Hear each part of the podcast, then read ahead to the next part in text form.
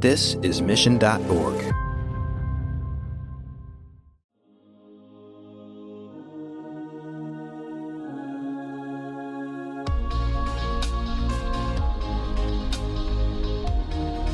Welcome to Marketing Trends. I'm your host, Jeremy Bergeron, the Vice President of Media Strategy at Mission.org.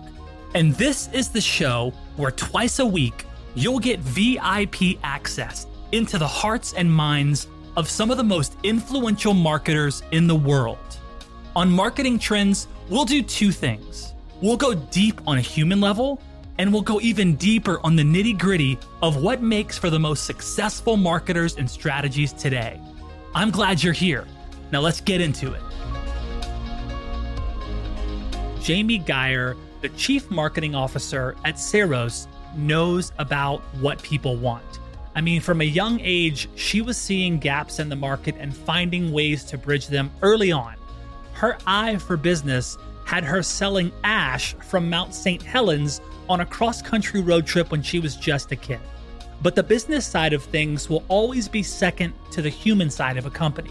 And that's where Jamie's unique eye for storytelling plays a major role in Ceros' success. She finds a way to meet the needs of the customer with a storyteller's grace. The reality is that you have to be very relevant to a community of people, and you're feeding them based on both the heart and the mind. So, intellectually, what are we providing to them that makes them better at what they do? From the heart perspective, how do you tell the stories and help them see a better version of themselves in what you can provide? Her strategy is paying off. Ceros is rapidly growing and they are keeping culture and creativity at the heart of everything they do. Their mission is to help customers unlock their creativity and build exceptional content using their unique and powerful design platform and resources, all without writing a single line of code. So, how does Jamie manage to acquire new clients, find ways to help them meet their needs, while also keeping focus on their narrative? All while leading a team of her own. Tune into this week's episode of Marketing Trends to find out.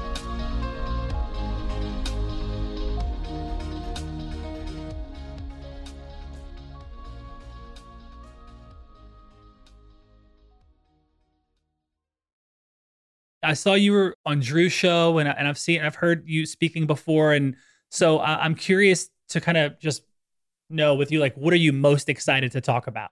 Well, that's a loaded question. So, what am I most excited to talk mm-hmm. about mm-hmm. uh, besides that really cool Chiefs Bills game? okay. I'm a football fan. Uh, I love it. That's great. Seahawks fan, for full disclosure, but wow, what a game. Um, I think I'm most excited to talk about how mar- how marketing has evolved over the years. I got into this practice in 1994, so I'm dating myself a little bit, Jeremy, but the reality is marketing has changed and it's it's evolved. If anything i'm trying to keep up with that. And i've learned what i don't know about marketing which i think is why it's so important to hire talent that uh, really understands today's marketing and the discipline around it. Not to say that some of the basics and the classical way of doing marketing is irrelevant because it's not. Mm-hmm. But I'm very excited about the direction it's going and its relevancy to how you drive business growth. I love that. Awesome. Is there anything that you wished more people asked you about? Maybe this a topic or a theme or something where you're like you'd want to talk about that that you don't have an opportunity to or doesn't get brought up? I think uh, I wish more people would ask where did you grow up? Mm. Where did this begin? I love it.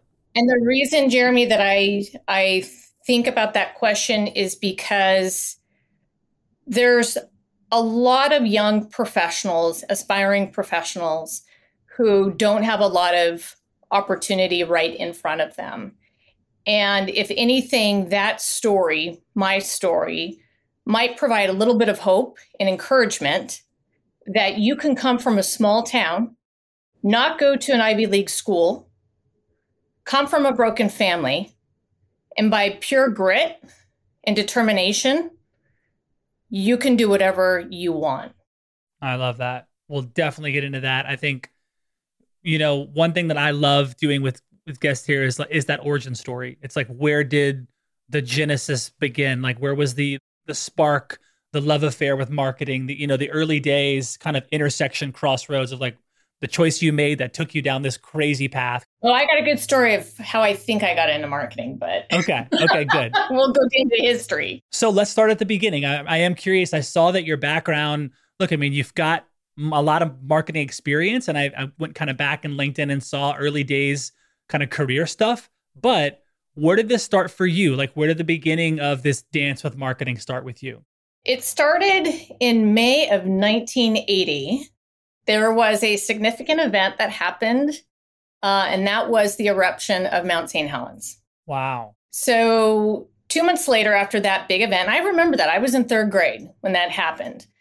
Uh, we were doing a cross country family trip from Washington State to Iowa. And my sister and I had this idea that we would bring buckets of ash because there was ash everywhere. So we went and got buckets of ash put them in vials, and sold them along the way. When we saw that there was plenty of demand for this, because it was a worldwide event. Wow. I mean, this made international news. When we saw the demand for it, it occurred to us, wow, we could charge more. so I think we even got a little bit of a dose of microeconomics in there as well. So in that story, I think it showed that we had an idea that we can bring to the rest of at least the country from Washington to Iowa. And we were pretty aggressive in doing that. Um, I've told this story before, and one of my CEOs, former CEOs, actually nicknamed me Ash. So to this day, he'll he'll call me Ash for that reason. But wow. I think that was that was kind of the origin of getting into marketing. I think to a large degree, Jeremy, I've always had an interest in how you connect with people. More importantly, uh, stories are a big part of my life. I remember growing up on a lot of stories, whether my nose was in a book or I'm listening to Paul Harvey on the radio, for example, and the stories that he would tell. And I think that just really grabbed my attention and, and put me on the pathway of this profession. I've never left it. I consider myself very blessed that I found what I really love to do. Even if marketing has evolved since the time that I was in school and getting classically trained. There's a lot that I've learned. It's something I'm very passionate about. I feel blessed that I found it. What were some of the early kind of formative marketing experiences, campaigns, things you saw or were involved in creating or collaborating on that kind of, and again, kind of confirm this love of marketing and, and set you on this path? The earliest one that I can think of, I was doing mostly public relations. That was where I, I did start was in, in PR and then broaden my experiences. I got interested more in branding and advertising. I was working for a small privately held company here in Washington state, and we were in the diagnostics industry selling directly to consumers. This happened to be a diabetes company. We are selling um, blood glucose testing strips.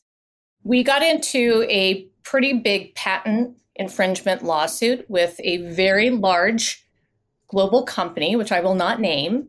But it became this David and Goliath story, if you will. But this is, remember, this is one of my first experiences out of college. And I was charged with capturing the stories and the voices of people who would be impacted, whose lives would be impacted if they didn't have access to the product that we were selling at that time. And it occurred to me then how important my role was in making sure that their voices were heard and having something I could really rally around. And actually, that was the very beginning of being intentional of the industries that I wanted to participate in, where there was some kind of social impact for the well-being of other people. So mm-hmm. that that experience stuck with me because it directed the course of where I was going to go from there on out. I think the other campaign that comes to mind that I'm really proud of, and it's more recent, and this this has a lot of a lot of relevancy to us as marketers today because we fail on the front of really understanding who the hero of our story is. We get so enamored with products and technology and what we're selling that sometimes we forget the impact that that's having on the lives of people and how do you show that?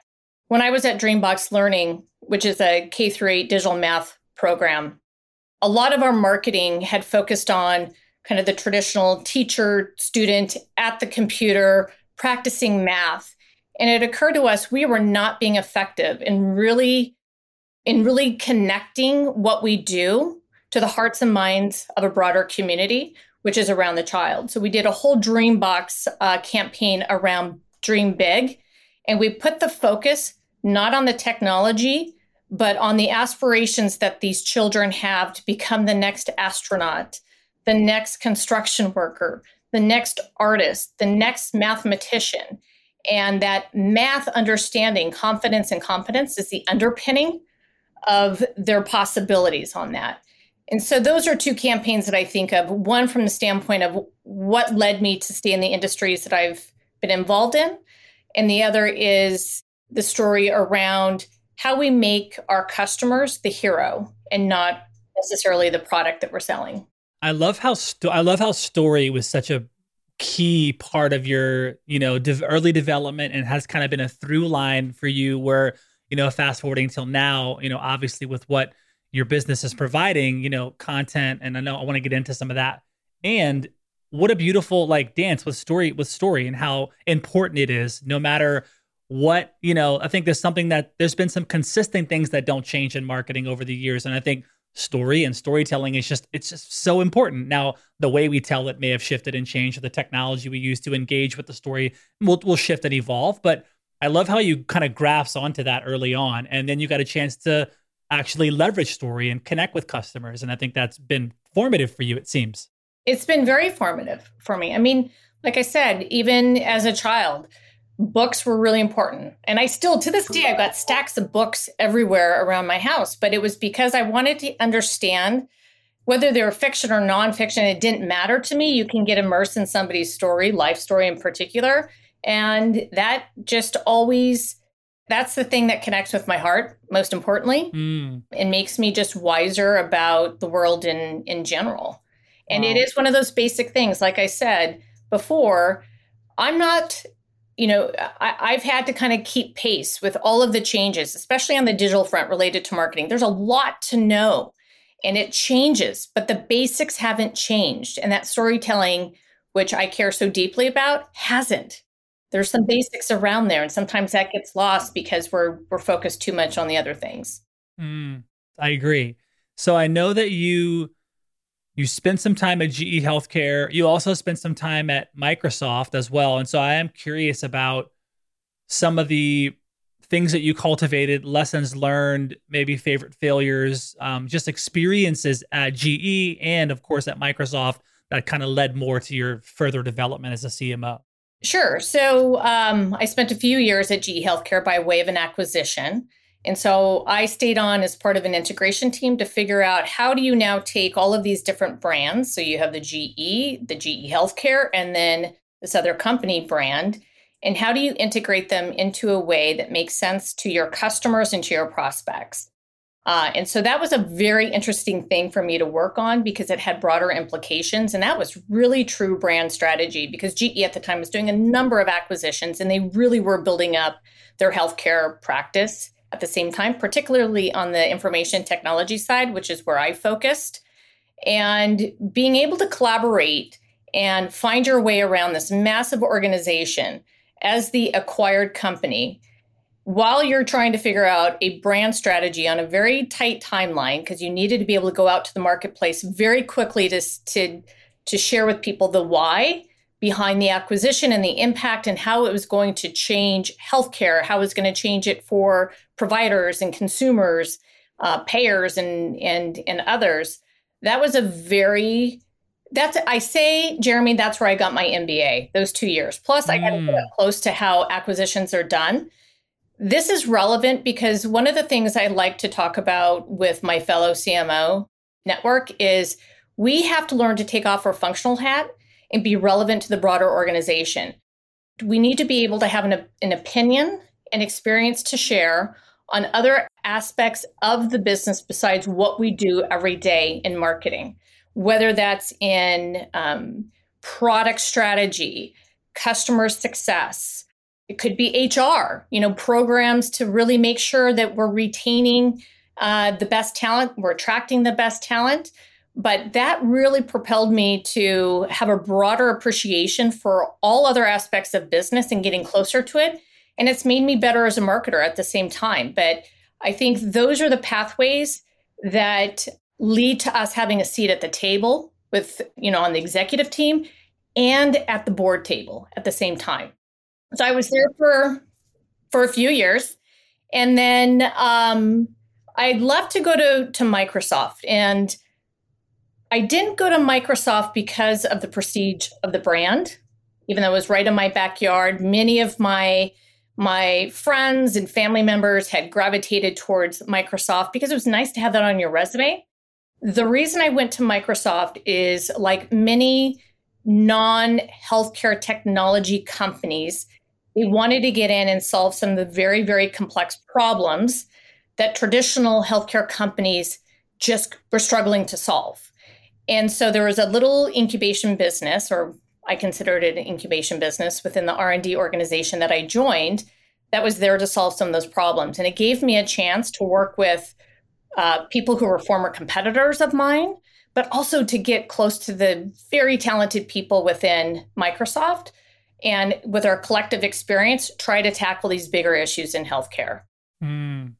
I love what you said about, you know, taking kind of the functional hat off at times. And I, I, especially now, I feel like the CMO role is like one of the most unique roles on the ELT. You have to be so aligned with more stakeholders now. You have to understand, like you said, you're at this intersection of product and finance and operation, sales, of course, marketing, of course, even IT and security and safety and privacy. And so today's marketing leader is vastly different, in my opinion, than even maybe a few short years ago. Well, it seems like today you really have to have this right brain, left brain, like you got to be able to access both to be to be really good today. That is the challenge because we do have to straddle left and right constantly. Mm-hmm. And even more so today than we did even 10 years ago, 15 years ago, because now we have all of this data and information that we have to make sense of.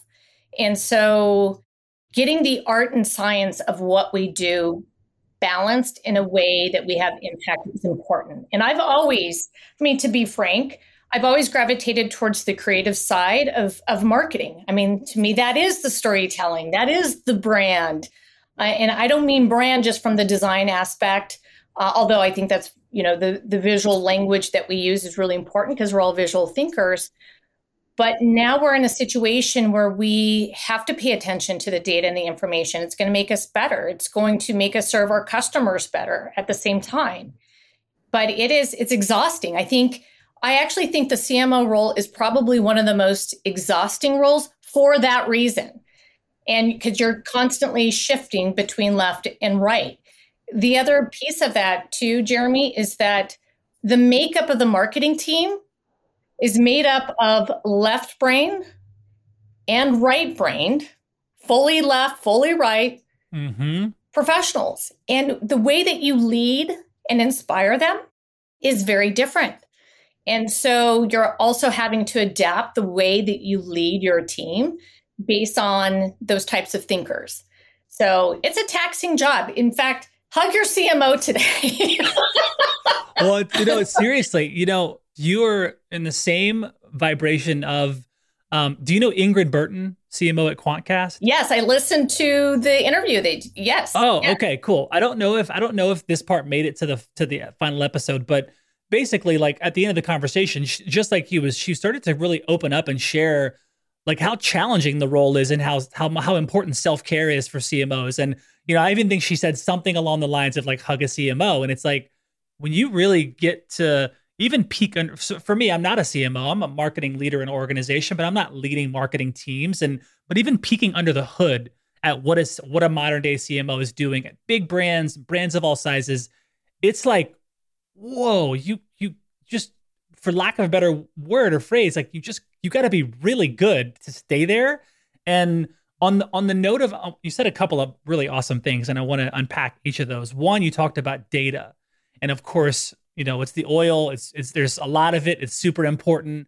I interviewed the the CMO of UPS, um, Kevin Warren, who talked about the UPS is a 120 year old, you know, business and they had all this data and they have da- data and reports on reports and data about this and data about that and he he just talked about how they had too much of it and so how to kind of navigate that world of like there's so much it is important and how do you extract what's really useful um, and i'm curious about that so just your commentary on data would be interesting to hear that is that is uh, a very difficult thing to answer um, in terms of how do you extract the most important pieces of data because there is so much of it. I've struggled with that. I've had to bring in numerous tools that would help me do that. And um, I mean, even then, there's still so much. Uh, in fact, I think we have to figure out what data we ignore at the same time mm-hmm. because there's just too much of it.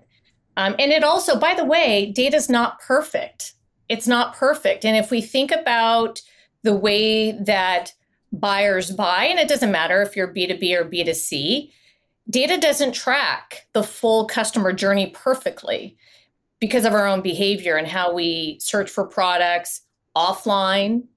And so we have to be very careful about its uses. At Ceros, in fact, we've had a lot of conversations. We're a highly creative organization.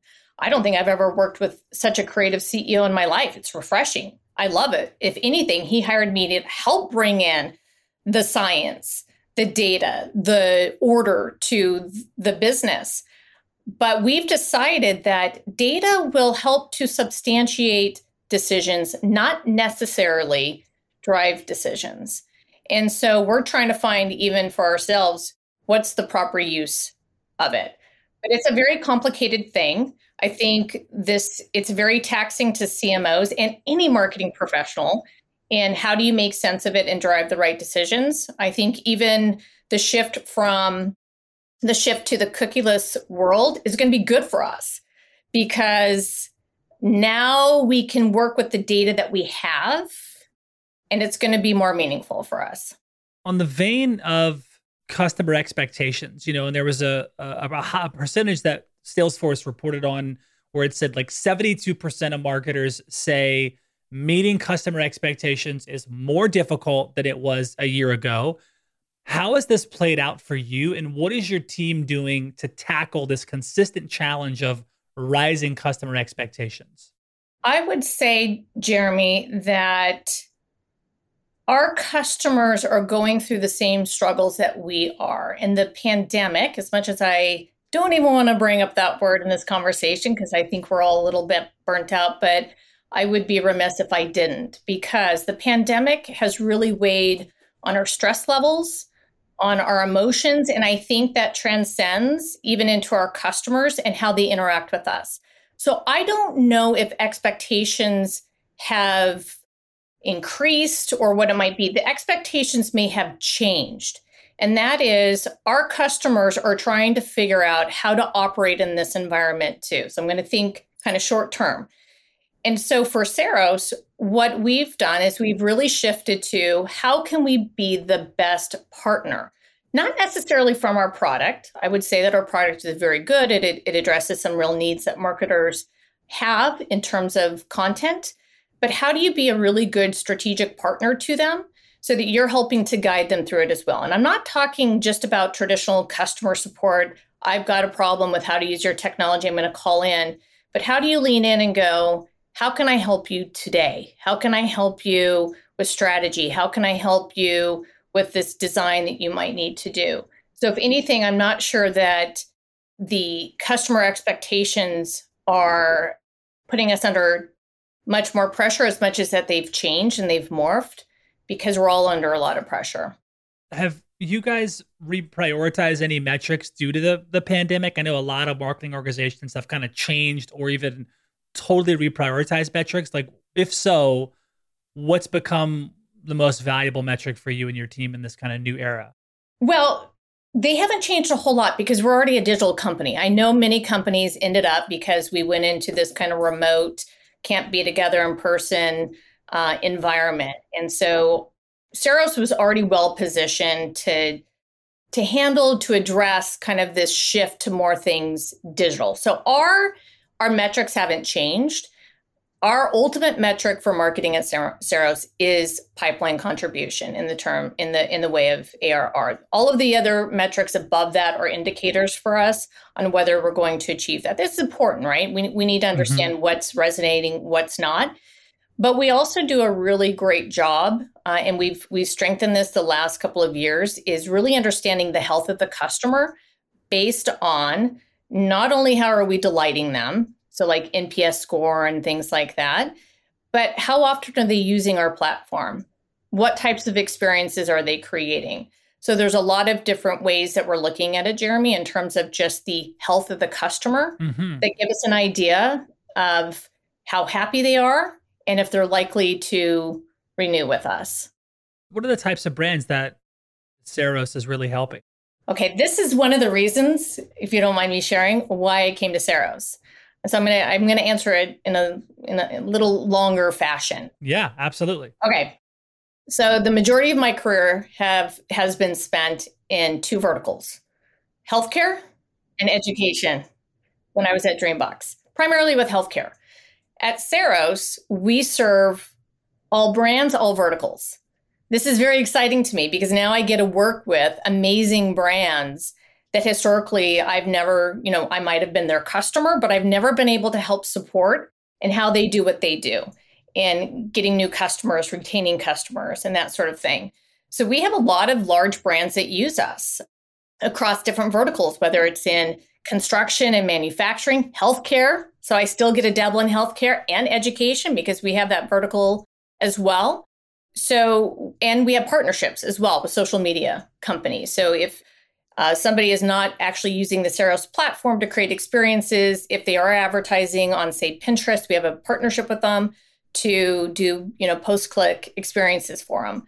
But I get to work with a number of pretty amazing brands from Kimpton Hotels to Monster.com, uh, United Airlines. I mean, it is just it's it's a strong portfolio of about 800 brands nationally, internationally, I should say, that are using our platform. Mm, that's beautiful. Is there an SDR department there? Yes. And do the SDRs roll up to marketing? I've been seeing this more where the SDRs are rolling up to marketing instead of sales.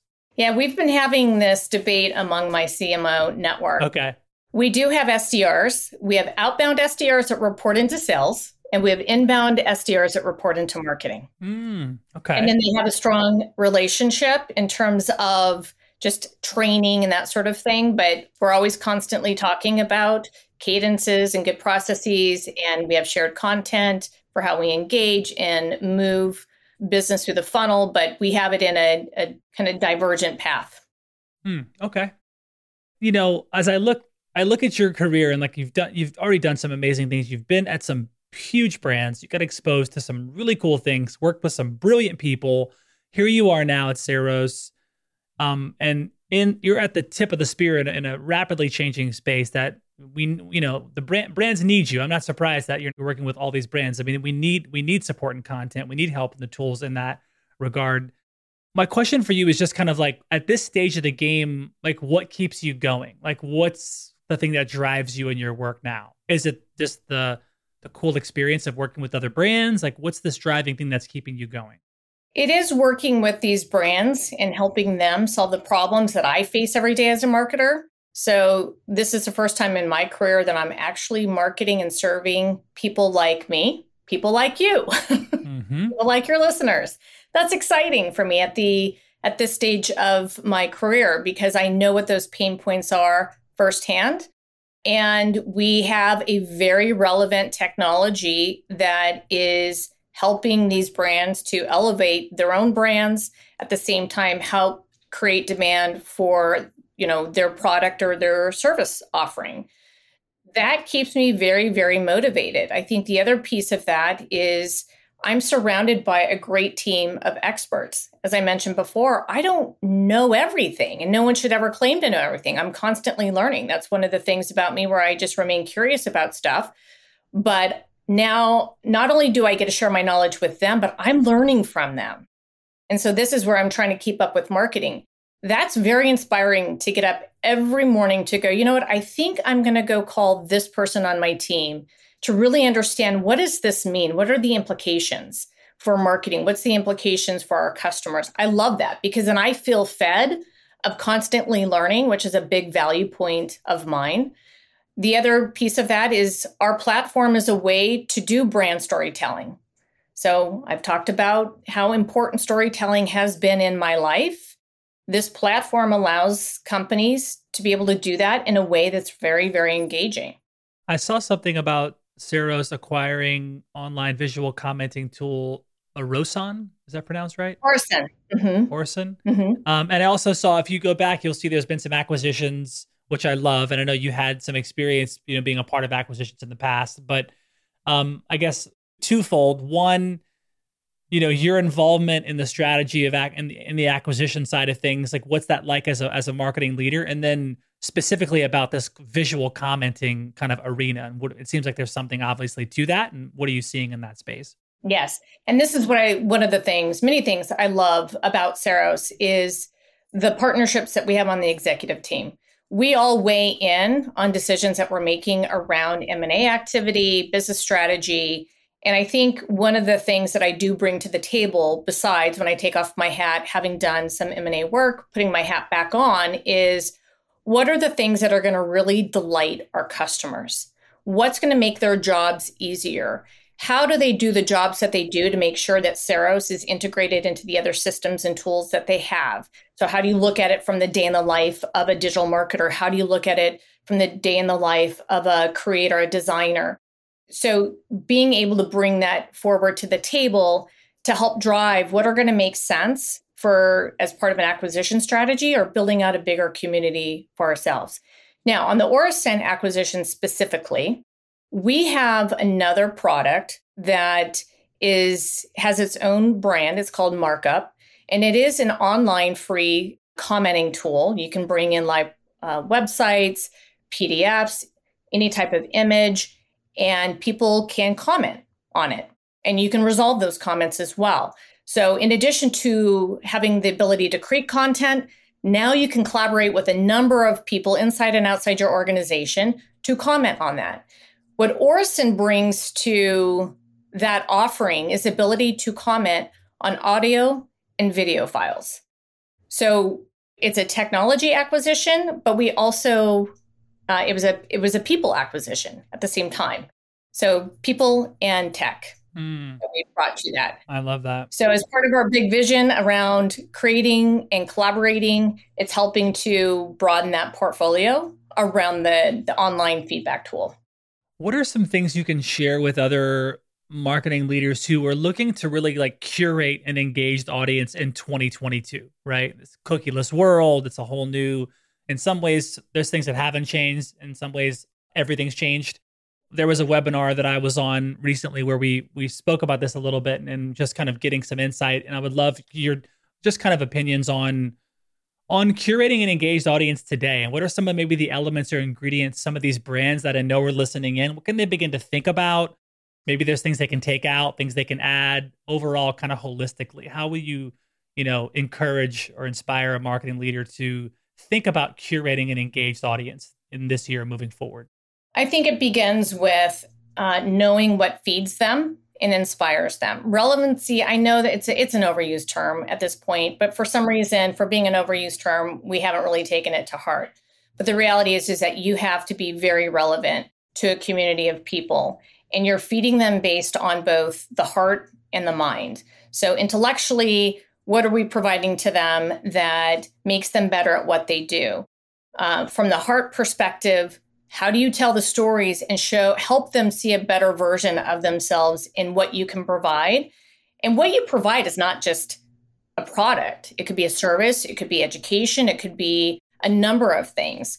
But you have to first understand what motivates and inspires them and then what are the ways that you can feed them in that sense of community. Because if it's worth their time and it has meaning to them they're going to come back and it's a very, you know, this, I know it's a very noisy world. I've got unlimited, you know, places to go, but I only go to a handful because there's a sense of community where I can be real and I can get information that I need that's going to make me better. So for marketers, it always begins with How do you do that? How do you really understanding your audience? How do you remain relevant? Because they got a lot of places to go. So at this point, you have to be invited into their world. You got to be invited into their office, into their home. And the way that you're going to do that is by being very relevant. I think the other thing too, and Jeremy, we learned this particularly in the pandemic. I think it's it's it's been on this trajectory, but the, the pandemic certainly facilitated it. Is we have become and we, we've exposed our vulnerabilities as people. And I actually think that's a really good thing. It would not be um, unlikely for my son to come walking through this door and disrupting my Zoom call. He's not here, so he's not going to do it. but, you know, the humanity of who we are as humans, first and foremost, before we're professionals. And I say that because now we have a chance for our brands to represent a bigger purpose and our brands to represent vulnerability because people are going to connect with that. The rawness of what you do, the rawness as a person and the stories, bring it back to stories, stories again on that. It's a very good thing. Can you give an example, like a use case of a brand that made made a shift like that and, and maybe a campaign or something that they launched in that same vein? Oh, I can't think of one that I would specifically name, but I can say that I'm pleased to see a number of brands like AIG and some others who have started to put programs around their brand purpose for social issues. And so now many marketers are starting to pivot some of their brand towards those things around a bigger purpose that will impact society whether their their product is completely aligned to that or not, that's irrelevant. But we care about other things that are bigger than what the company actually represents. Is Ceros doing something like that where they're tying in brand purpose to some social issue? Well, we do have, um, yes. First, let me state that, yes. So yep, we yes, have, we and this is exciting to talk about too we brought on a person who is really helping us to think deeply uh, and intentionally around just purpose for our employees. So yes, it's it's diversity and inclusion type of work, but it's really creating places for people to come and show up so that they have a place to go to express themselves freely and then we're doing a lot of of coaching around that as well um, one of the things, for example, and I just participated in a forum in December, is around how do we how do we help young aspiring females enter into the workforce, find their passion, see the opportunities. This extends outside of Ceros as to what we actually provide to something bigger, which is how do you help these young females, for example, have access to executives to help guide them, give them advice. It's a big thing. So we're doing a lot in that area as well. Do you have like if you reflecting on your amazing career so far, do you have like a favorite failure that like maybe at the time seemed like oh but then maybe either taught you something really valuable or maybe it turned around and it was like it turned out to be something really great? You know, I think the oh uh, kind of happened over time. And it, I think it was because times have changed since when I first started managing people. So I'll, I'll, I'll, I'll give an example of, of just management, maybe in, in general more so. But at that time that I started to manage people, I did it by the textbook. And when you do it by the textbook, you're more worried about following the rules around management these books didn't ta- did not teach you how to lead. They didn't teach you how to connect at the individual le- level with your team members. And that's something you learn over time. And I think the big shift for me, honestly, came when I had a child. So that was a very pivotal moment for me in many, many ways. But it helped me to see things through a lens of the importance of these other aspects of our lives that make up who we are too as professionals. And that was that was very pivotal. But i think it was just the evolution of going from management 101 and how to do the performance review and you have to be all of these rules around it that you also have to be flexible to the individual needs of each person on your team so i think the the lesson there and the failure early on was managing to the masses versus leading to the individual hmm on the note of kind of team, you know, there's nothing more frustrating and time consuming, depending on who you ask, in terms of talent acquisition, right?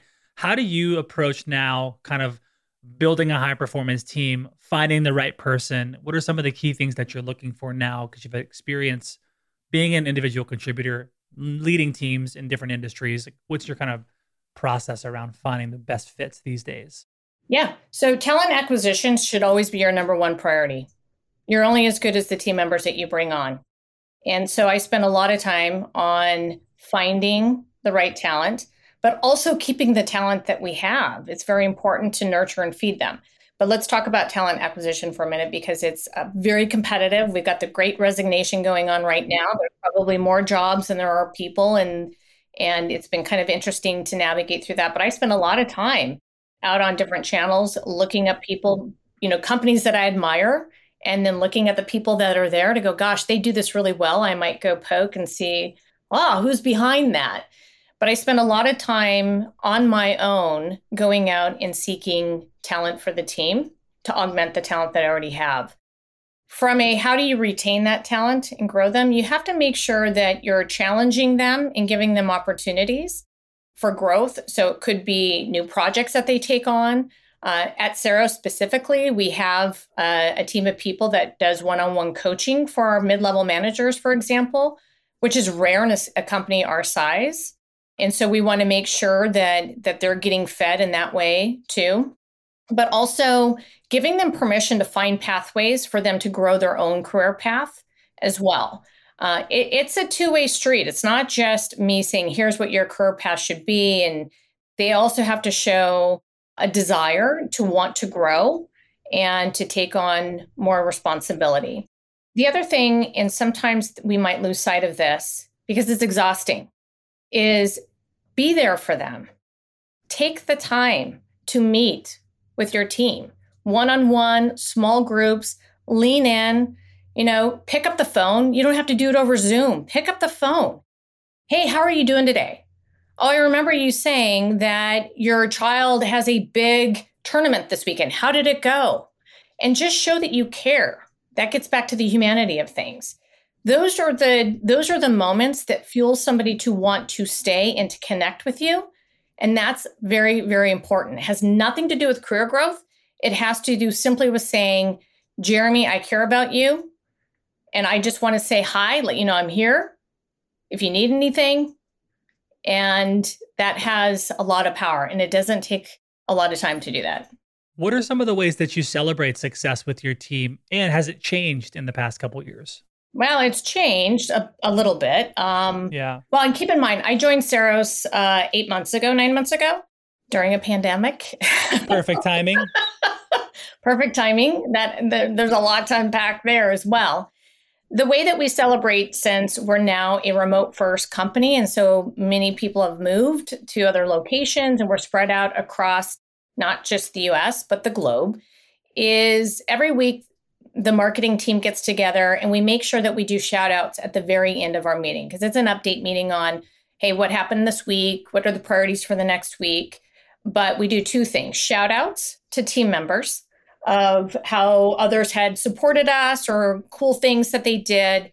And then we do a spotlight where we nominate somebody to spotlight their work. And this makes sure that the hidden figures within your team who are kind of behind the scenes, you know, doing things, elevating their work so they feel really good and they're sharing it. And sometimes it gets them out of their comfort zone as well.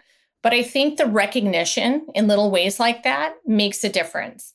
And then we have little gifting platforms that we do as well. But I think the public recognition is really important. And then from a company perspective, we have town halls where we do recognition. We have Slack channels where you can go out. We have a whole promotion Slack channel, uh, happy birthday Slack channel. So there's just different ways that you can leverage technology to do it, especially because we're in this remote situation. Were live events a big part of the strategy before? Yes. Okay. So obviously that's a big topic these days. What's been some of the things you've done to pivot into, I guess, hybrid events or virtual events? We're primarily virtual. Okay. Although we we have done some live events.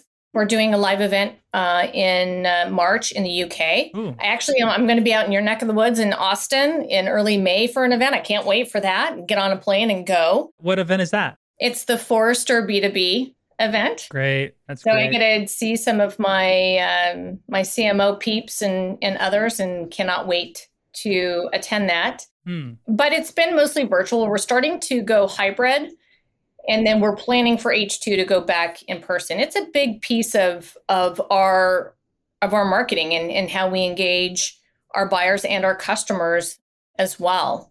I think we've learned that as much as we've adapted to this virtual, you know, world, the reality is we really miss being in the same room. We can't Yeah. go back to that. It doesn't, virtual does not replace in person. You can make the most of it. And there's certainly some interesting ways that you can elevate your brand in a virtual way. Lots of cool technologies coming out. But the reality is the human connection is really what bonds people together and can't wait to get back to that. Also, on that note, are you going to be involved uh, anything South by Southwest here in Austin? We do not have any direct plans for that. Okay. It's like, man, I feel like that'd be a great, a great space for for Ceros to come and play. It would, yes, I agree. Okay, well, maybe maybe it can happen. We'll plant the seed for whoever's listening. It Yes. can maybe Yeah. decide bring the squad to Austin for, for South by. Be perfect for a CEO. Yeah. So we talked about some of the campaigns and stuff. Is any other like stories, you know, around favorite campaigns or uh, campaigns you're learning about now, things you're innovating around? Any stories around that stuff's always interesting. Related to Ceros or to mm-hmm. others in the industry? Well, for Ceros, I think we are at a moment where when I think about our vision as a company and the possibilities with the whole creator community, we have an opportunity to really extend that out to other personas who want to create as well. I think sometimes we think of creators as simply designers and marketers, when in reality, there's a bit of creativity in all of us. Now, some are better than others, for sure, but we all want to be able and have a sense of creativity in our lives. And so our vision is around that. How do we broaden this and unlock the creative powers that are within every person? And so we're working on how that vision gets manifested through partnerships, product, brand, and ideas. And that's exciting to me. I mean, this is exactly why, Jeremy, I love this size of company because it is the high growth and it is, you know, the the possibilities are limitless in terms of where we can take our vision and our brand. What is your kind of perspective around, you know, calculating lifetime value? Like, do you look at these sorts of numbers and say, okay, we look at, you know, existing brands that we're working with at Ceros, calculate their value, and then do you get into kind of cost of acquisition? And do you get into like, okay, can we invest this much now? We know these brands are worth X amount. How much did we pay to get those brands? Like, do you get into that sort of strategy around acquiring new new customers? Yeah, we certainly do. I mean, we have to be smart about our go to market. And like any company um, and any CMO, I'm constantly looking at what are the most opportunistic verticals? Where can we best solve problems? It's not as though we have a limitless pool of resources and people. So we have to be very smart about where we can go and expand our footprint, for example. And so we do look at that. Uh, in fact, our sales team is organized in that way, uh, not just around verticals, but around ICPs and things like that. And so we, we try to be smart about how we go to market and, and where we're going to place our bets. CAC is an interesting one. Yes. Do we look at those things? Absolutely. But this also gets back into the how much of the data do you infuse into things as opposed to just being bold and creative with your approach and so this is what i love about Ceros is i've worked for companies where we're so data driven and that's what we looked at it was like, well, wait a second. No, we need to make we need to make investments. that There's a payoff that comes later on, but let's just keep doing the right thing. And yes, those are important, but we've got to make the right investments now because that will have a positive impact later on down the road with these bigger metrics. It's always interesting to look at lifetime client value and stuff because a lot of the times we do it from the lens of money, not necessarily from what makes them happy and delight. Mm. And so I think we have to be careful. Again, those are legit metrics that we have to pay attention to. But this is why we augment those things with what's the health of your customer based on a lot of different dimensions that we believe do lead to higher levels of retention, bigger renewals, expanding our footprint, and things like that. Indicators, yes. Are we um, obsessed about those two things? No. Cool. Okay. All right. Let's get into the lightning round and have some fun with these. Are you ready? I think so.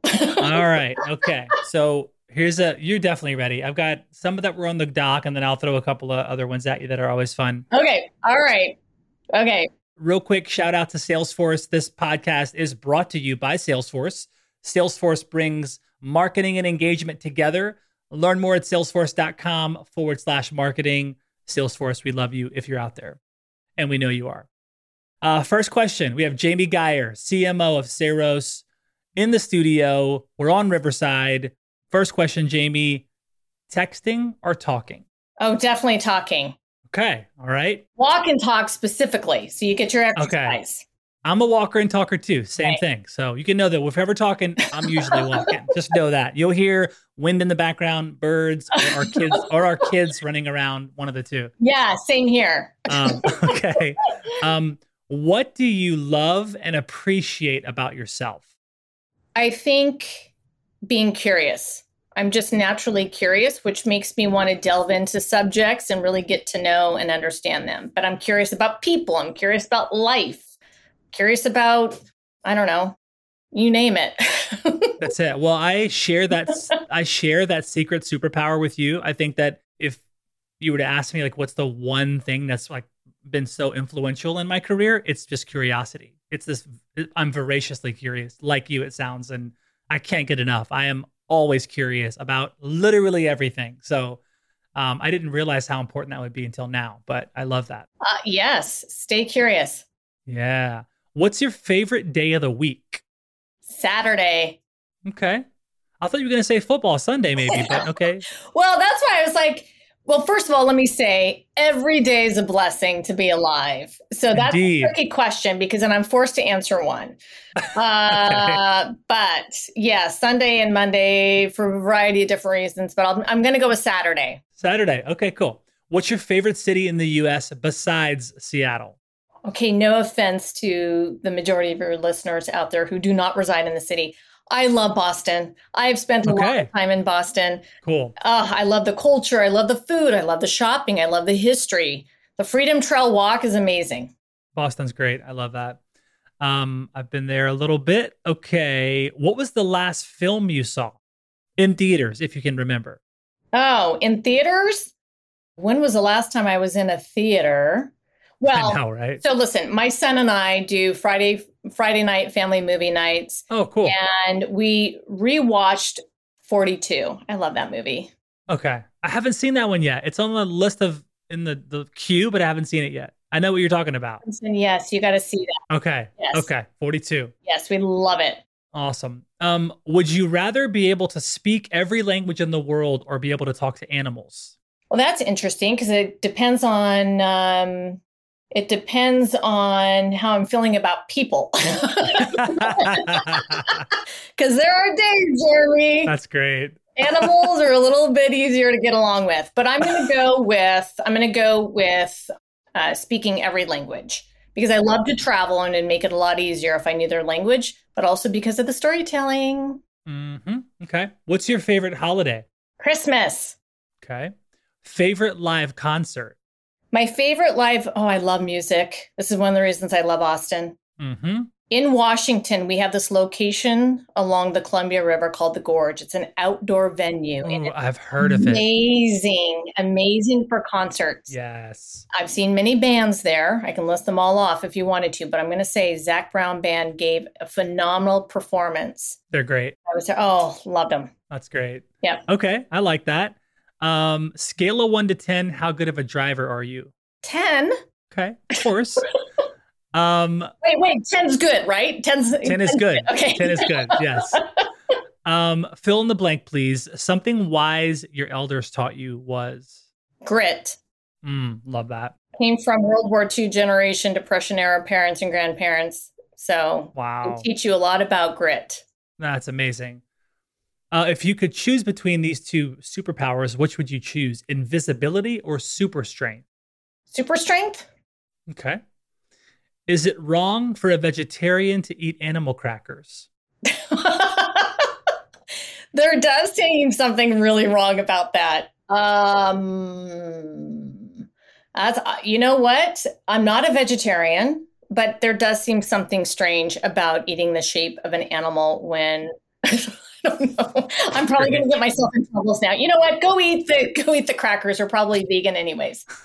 okay. Um, if you weren't in marketing, what would you be doing? I would probably be, oh, this is going to be outlandish, okay? But this is true. An archaeologist. Oh. I did a trip to Israel and to Egypt. Cool. And visit all those sites. And that was really phenomenal. But it kind of goes against my nature of wanting to be around a lot of people and communicating. But, mm. anyways, I think it would be fascinating. I like that. Okay. Do you have a least favorite marketing buzzword? Oh gosh, uh, there's a lot of them. Synergy, optimize. But I think right now my least favorite business world word is circle back. Oh, circle back. Oh man, golly. That's one I, I, agree there. And then one for me is um is let's let's take a step back. Let's take a step back. And I hear that a lot. oh man. Okay, that's great. Uh, Okay, last question. What would you go back and tell your younger self about being a marketing leader? A marketing leader in particular, or just a leader in general? Ooh, I would say just being a leader. Yeah, how about just be what? Yeah, what would you tell yourself about being a leader? I would tell myself that, regardless of where you come from, you can be whatever you want, including a leader. Hmm, I love it. This has been awesome. Jamie, thank you so much for making time to be here. Uh, what an honor. Congratulations on all the momentum uh, behind you and the squad at Ceros. And so excited to kind of stay connected to see where things go and head with the brand. But thanks for being on the show. This was really a highlight of my day. Thank you. Thank you. It was a lot of fun. Appreciate it.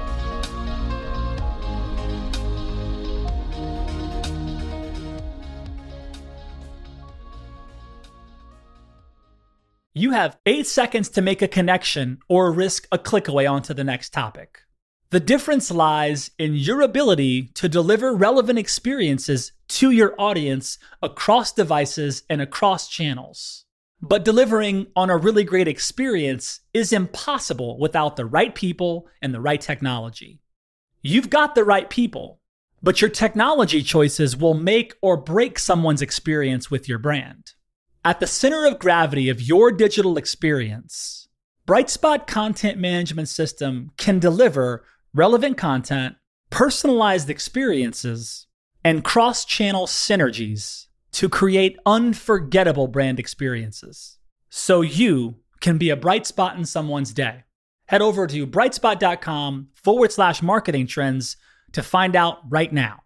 From global crisis to hunger relief efforts, the messages you deliver save lives, inform important decision making, and help keep communities safe and sound.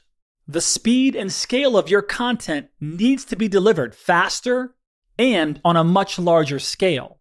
Brightspot Content Management System has supported some of the world's largest brands to communicate on a global scale. From Johnson & Johnson sharing critical information with their customers to helping Whole Foods tell their brand story to a global audience. Brightspot is designed to handle rapid iteration and personalized messages to those you care about most. Learn more at brightspot.com forward slash marketing trends.